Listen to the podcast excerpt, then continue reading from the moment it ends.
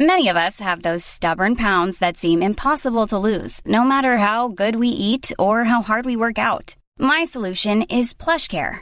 PlushCare is a leading telehealth provider with doctors who are there for you day and night to partner with you in your weight loss journey. They can prescribe FDA-approved weight loss medications like Wegovy and Zepbound for those who qualify. Plus, they accept most insurance plans. To get started, visit plushcare.com/weightloss. That's plushcare.com/weightloss. Hiring for your small business? If you're not looking for professionals on LinkedIn, you're looking in the wrong place. That's like looking for your car keys in a fish tank. LinkedIn helps you hire professionals you can't find anywhere else, even those who aren't actively searching for a new job but might be open to the perfect role. In a given month, over 70% of LinkedIn users don't even visit other leading job sites. So start looking in the right place. With LinkedIn, you can hire professionals like a professional. Post your free job on linkedin.com/people today. Wow. Nice. Yeah. What you're hearing are the sounds of people everywhere putting on Bombas socks, underwear, and T-shirts made from absurdly soft materials that feel like plush clouds. Yeah, that plush. And the best part? For every item you purchase, Bombas donates another to someone facing homelessness. Bombas. Big comfort for everyone. Go to bombas.com/ACAST and use code ACAST for 20% off your first purchase. That's bombas.com/ACAST. Code ACAST. صفحه 697. Ready to pop the question? The jewelers at BlueNile.com have got sparkle down to a science with beautiful lab-grown diamonds worthy of your most brilliant moments. Their lab-grown diamonds are independently graded and guaranteed identical to natural diamonds, and they're ready to ship to your door. Go to BlueNile.com and use promo code LISTEN to get $50 off your purchase of $500 or more. That's code LISTEN at BlueNile.com for $50 off. BlueNile.com, code LISTEN. Many of us have those stubborn pounds that seem impossible to lose, no matter how good we eat or how hard we work out. My solution is PlushCare. PlushCare is a leading telehealth provider with doctors who are there for you day and night to partner with you in your weight loss journey. They can prescribe FDA-approved weight loss medications like Wegovy and Zepbound for those who qualify. Plus, they accept most insurance plans. To get started, visit plushcare.com/weightloss. That's plushcare.com/weightloss. نگاه می کنم تا مگر دلهای سرگشته جوان به هم بازگردند و دو جفت چشم مشتاق تمنای موسیقی کنند که این سکوت را بشکند و به جای آنان سخن بگوید. اگر من بر ساحل زندگانی بنشینم و مرگ و فرامرگ را نظاره کنم، کیست که ترانه های پرشور آنان را به هم ببافد؟ ستاره شامگاهی ناپدید می شود. تابش انبوه هیمه مرده سوزی آهسته آهسته در کنار رود خاموش از میان می رود.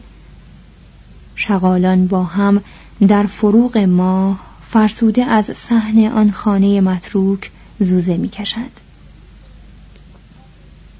اگر آواره این خانه رها کرده به اینجا بیاید تا شب را تماشا کند و با سری فرو افکنده به زمزمه تاریکی گوش فرادهد، چنانچه من درهای خانه ام را فرو بندم و بکوشم که خود را از بندهای انسانی آزاد کنم، کیست که رازهای زندگانی را به گوش او زمزمه کند؟ چه غم که مویم خاکستری می شود. من همواره همچون جوانترین و کهنسالترین مرد این روستا خواهم ماند. برخی لبخندهای دلاویز و ساده به لب دارند و برخی فروغی کمرنگ در چشم.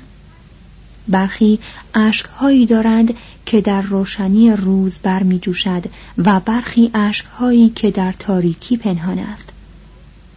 آنان همه به من نیازمندند و مرا مجال آن نیست که به پس از زندگانی بیندیشم. من با یکایک آنان همسالم، چه غم که مویم خاکسترگون می شود. توضیح حاشیه.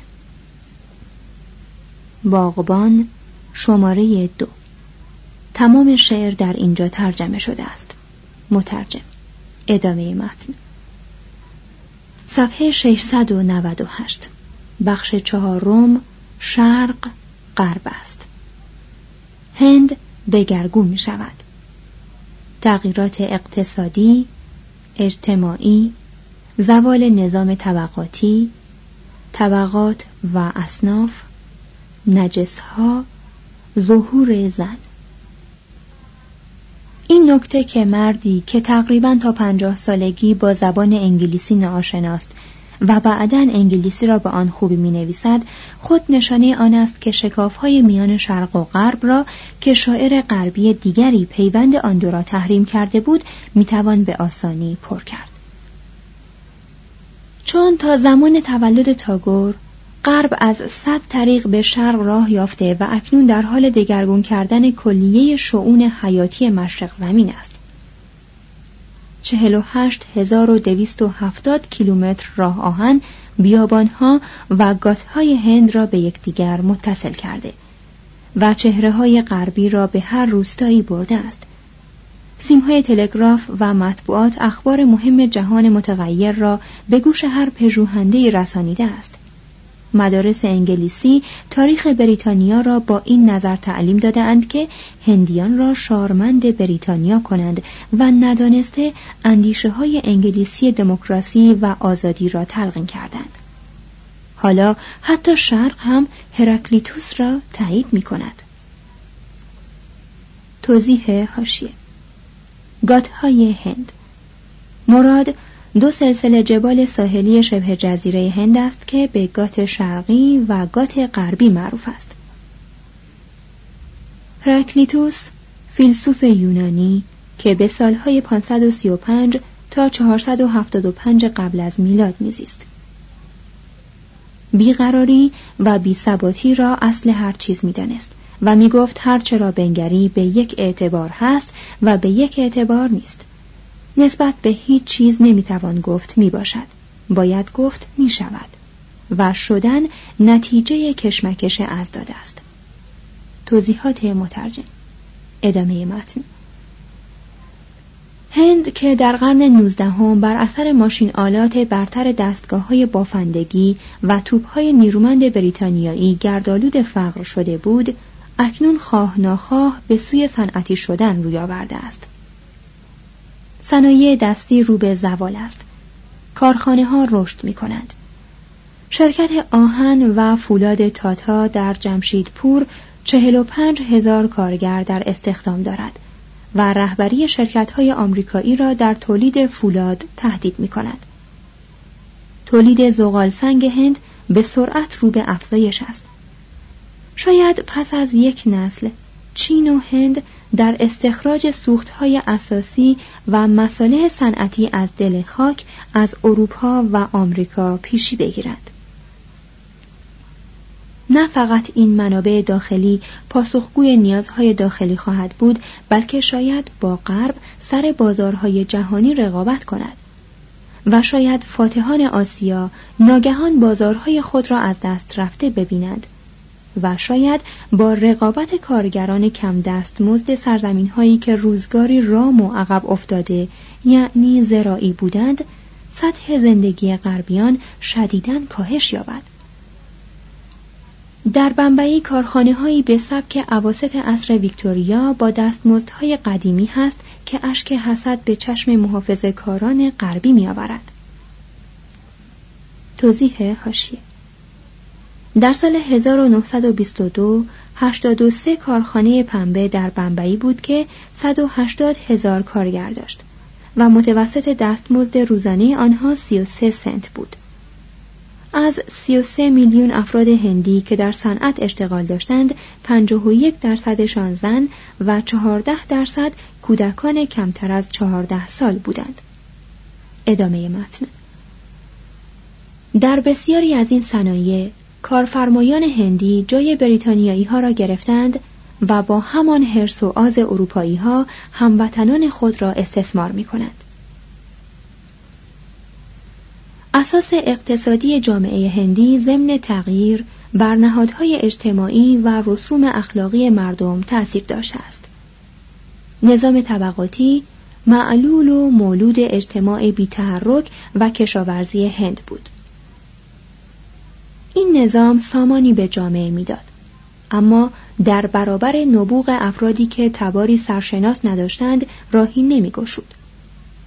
خریدار امیدها و بلندگرایی‌ها نبود و برای ابداعات و اقدامات بزرگ انگیزه‌ای نداشت. هنگامی که انقلاب صنعتی به سواحل هند رسید، این نظام محکوم به فنا شد. ماشین به انسانها احترام نمی‌گذارد. در اغلب کارخانه‌ها مردم بدون تبعیض طبقاتی در کنار هم کار می‌کنند. قطارها و ترامواها هر که را پول بلیت بپردازد سوار می‌کنند. انجمن‌های تعاونی و احزاب سیاسی تمام طبقات را به هم نزدیک می‌کند. و برهمن و فرد نجس در تجمع تئاترهای شهری یا در خیابانها با یک دوستی نامنتظر شانه به شانه هم می‌نشینند و راه می‌روند. راجعی اعلام می‌کند که هر طبقه و صاحب هر عقیده‌ای را در دربار خود می‌پذیرد. فردی از طبقه سوترا فرمانروای روشن اندیش بارودا می‌شود. برهما سومج نظام طبقاتی را نفی می‌کند و کنگره ایالتی بنگال در القای بیدرنگ همه امتیازات طبقاتی از کنگره ملی طرفداری می‌کند. ماشین به تدریج طبقه جدیدی را به ثروت و قدرت می‌رساند و به کهن‌ترین حکومت‌های اشرافی موجود پایان می‌دهد.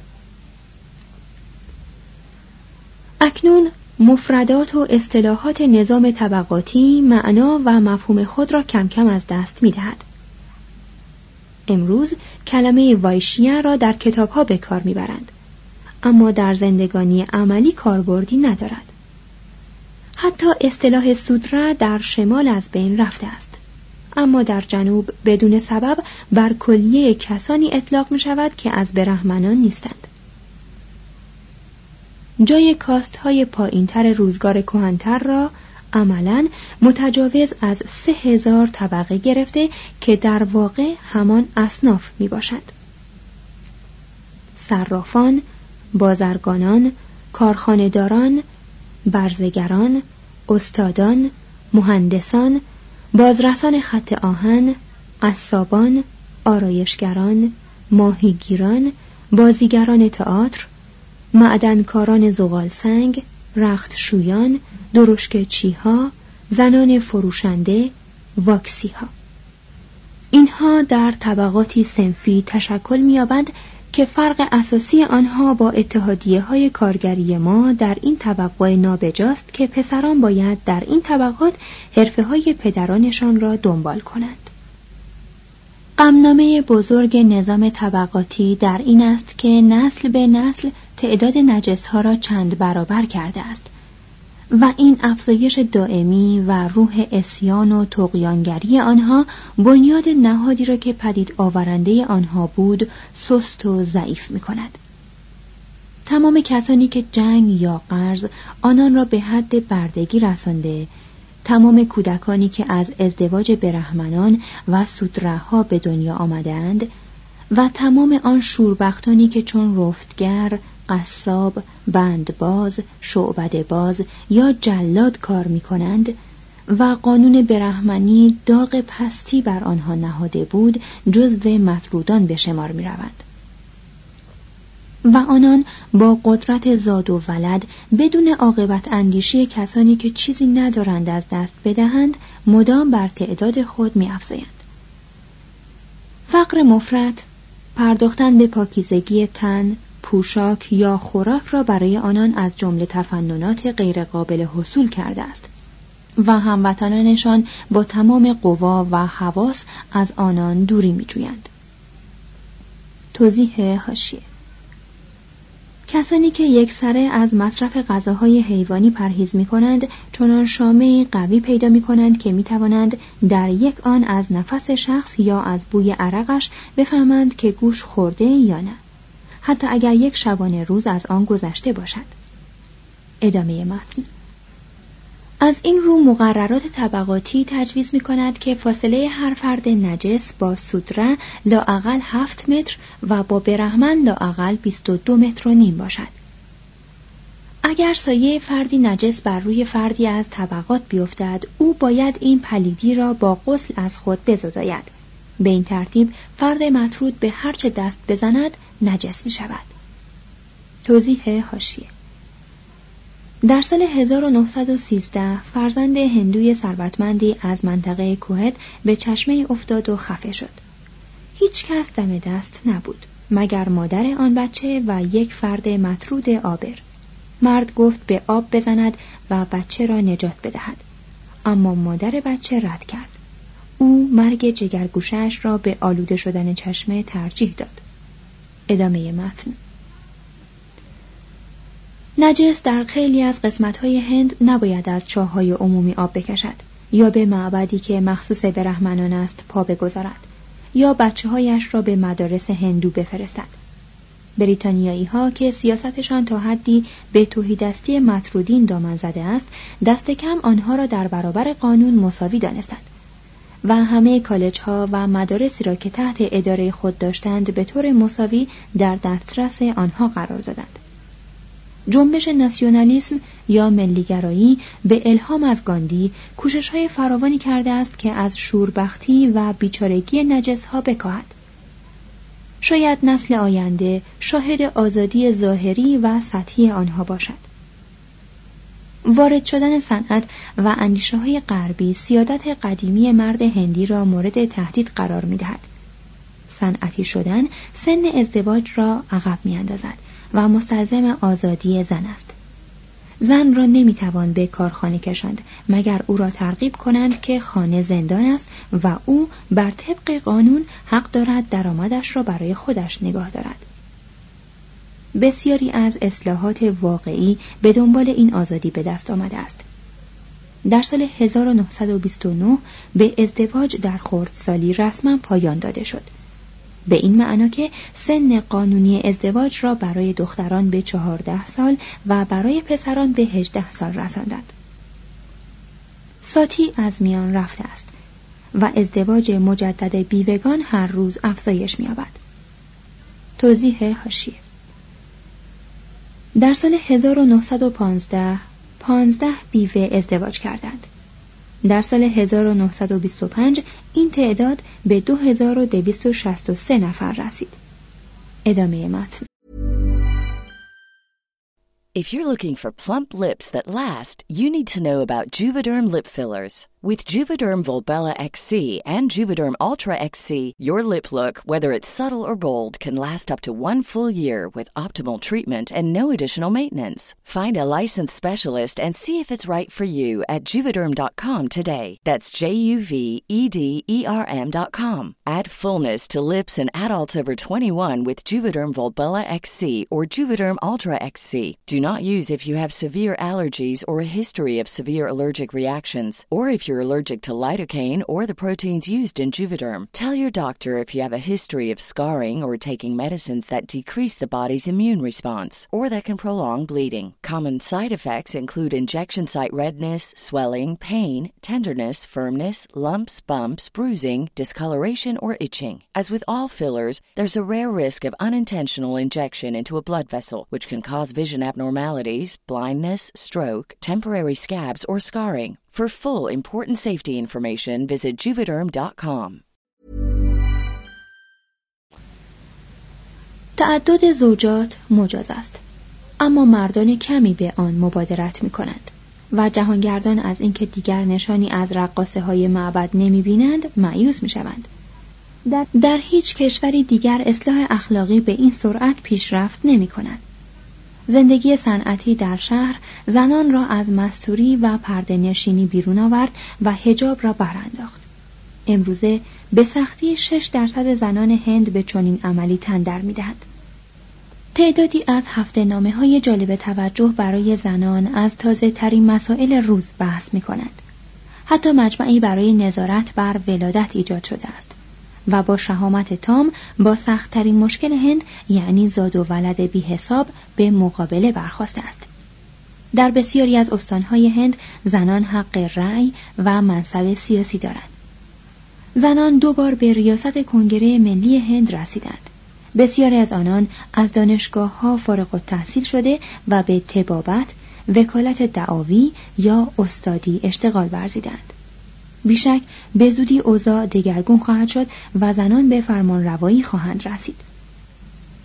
آیا نباید مسئولیت این درخواست آتشین را که یکی از پیروان گاندی برای زنان هند فرستاده است به عهده نفوذ وحشیانه غرب قرار داد؟ حجاب کهن را براندازید. بیدرنگ از آشپزخانه ها بیرون بیایید. دیگ و تاوه را کنار بگذارید.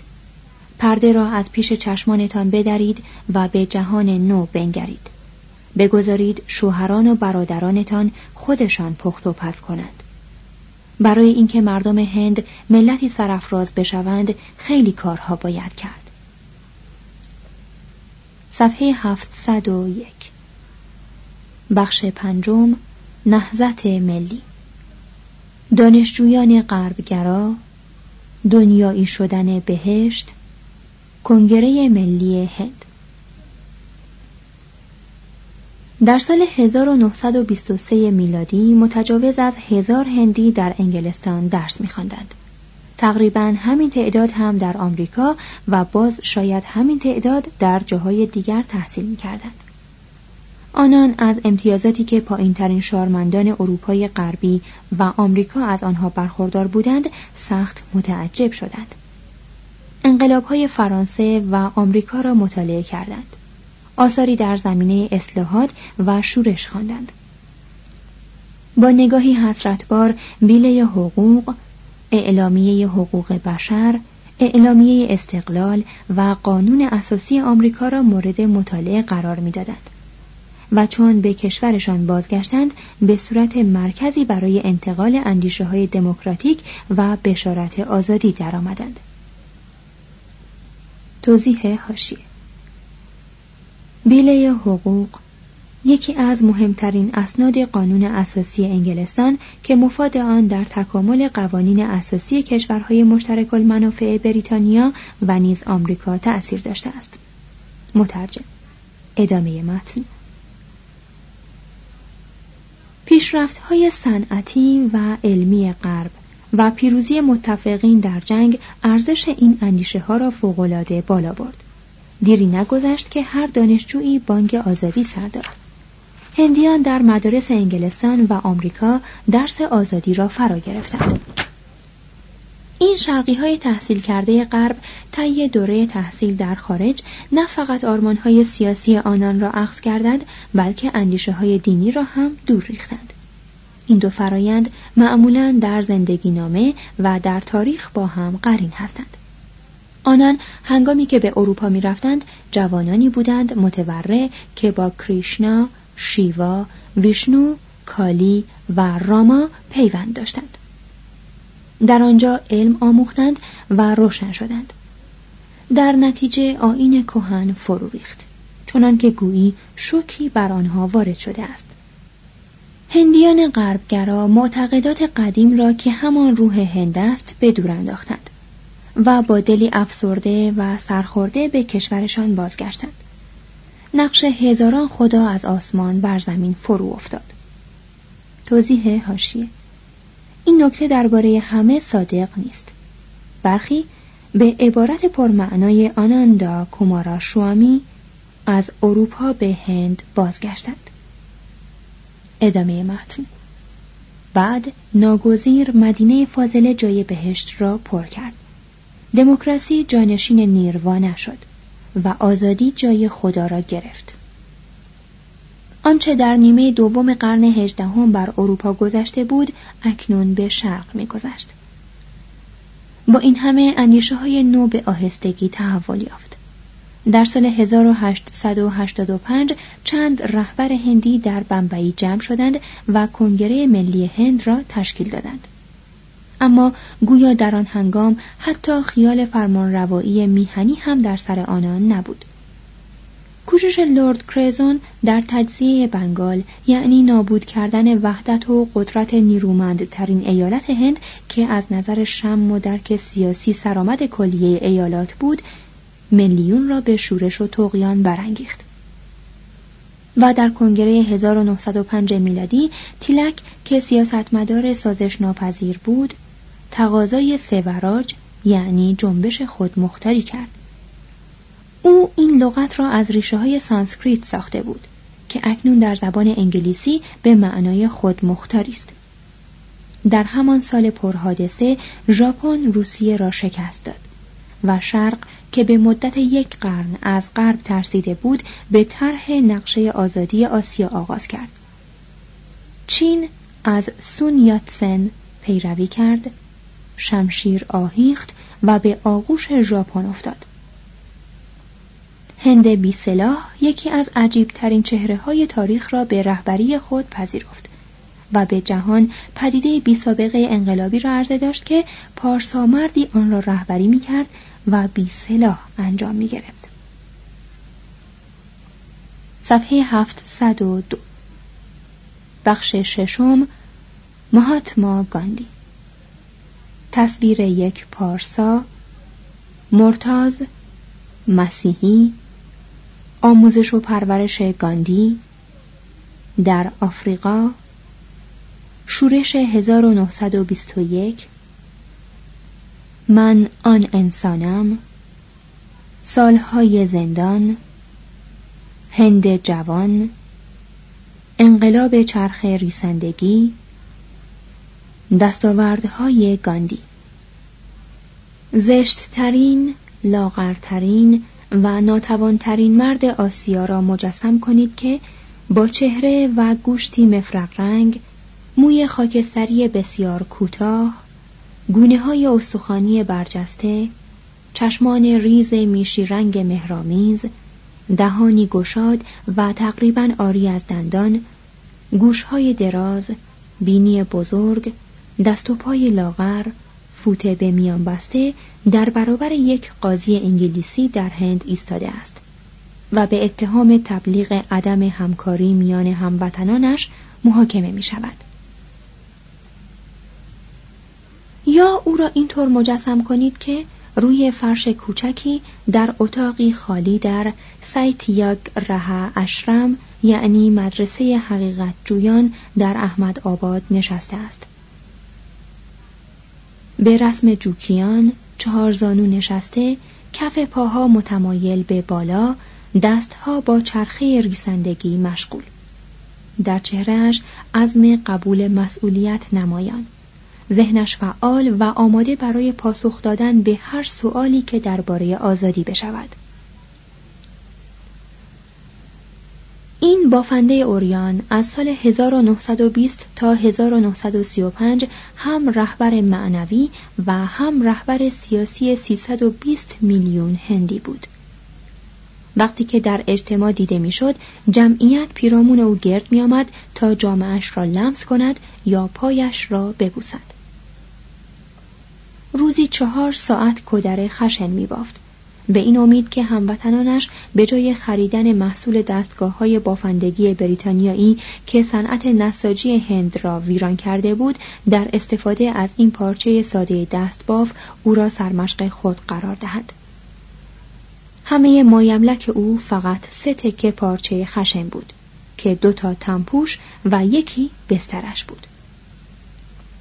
او که روزگاری وکیل دعاوی ثروتمندی بود، کلیه دارایی خود را به بینوایان بخشید و همسرش هم پس از چندی تردید موقرانه به شوهرش اقتدا کرد.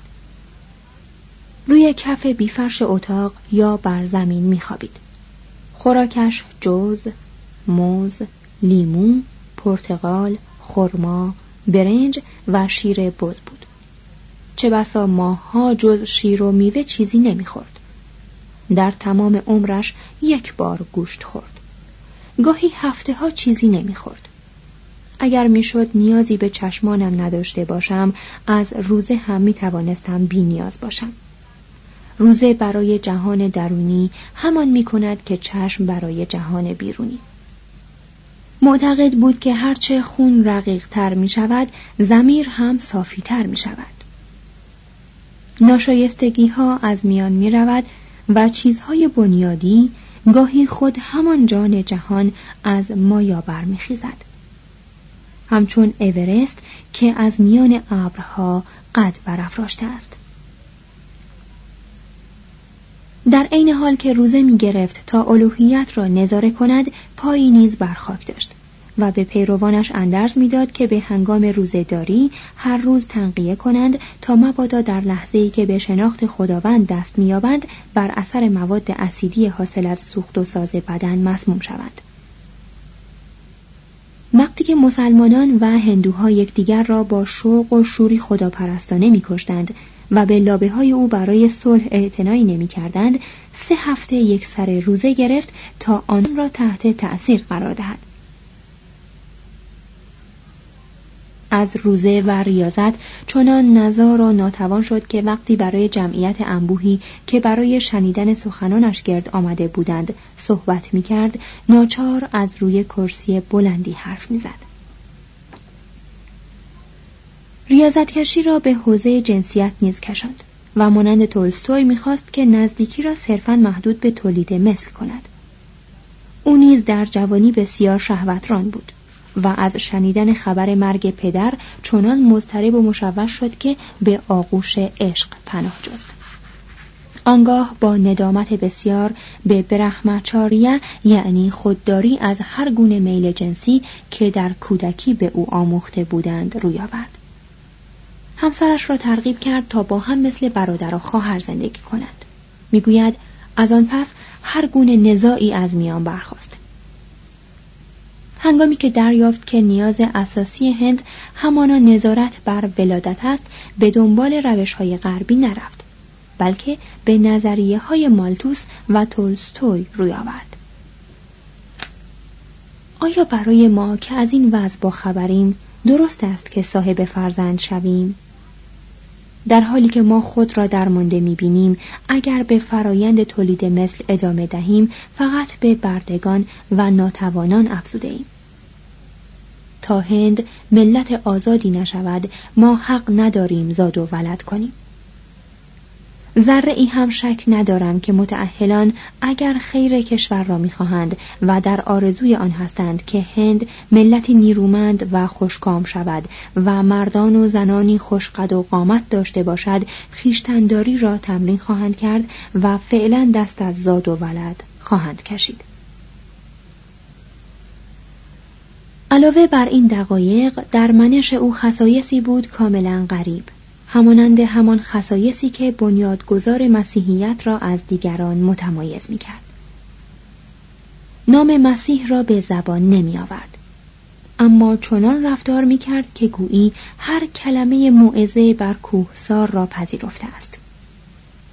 از زمان قدیس فرانسیس آسیزی به بعد، تاریخ کسی را نمی‌شناسد که حیاتش تا این حد با بزرگواری، وارستگی، سادگی و بخشایش بر دشمنان قرین باشد. توضیح حاشیه: موعظه بر کوهسار موعظه است از عیسی مسیح علیه السلام که ضمن آن اصول مسیحیت را بنیان کرده است. قدیس فرانسیس آسیزی در سالهای 1182 تا 1226 میلادی میزیست. وی یکی از بزرگترین قدیسان مسیحی و مؤسس فرقه فرانسیسیان است. توضیحات مترجم. ادامه متن.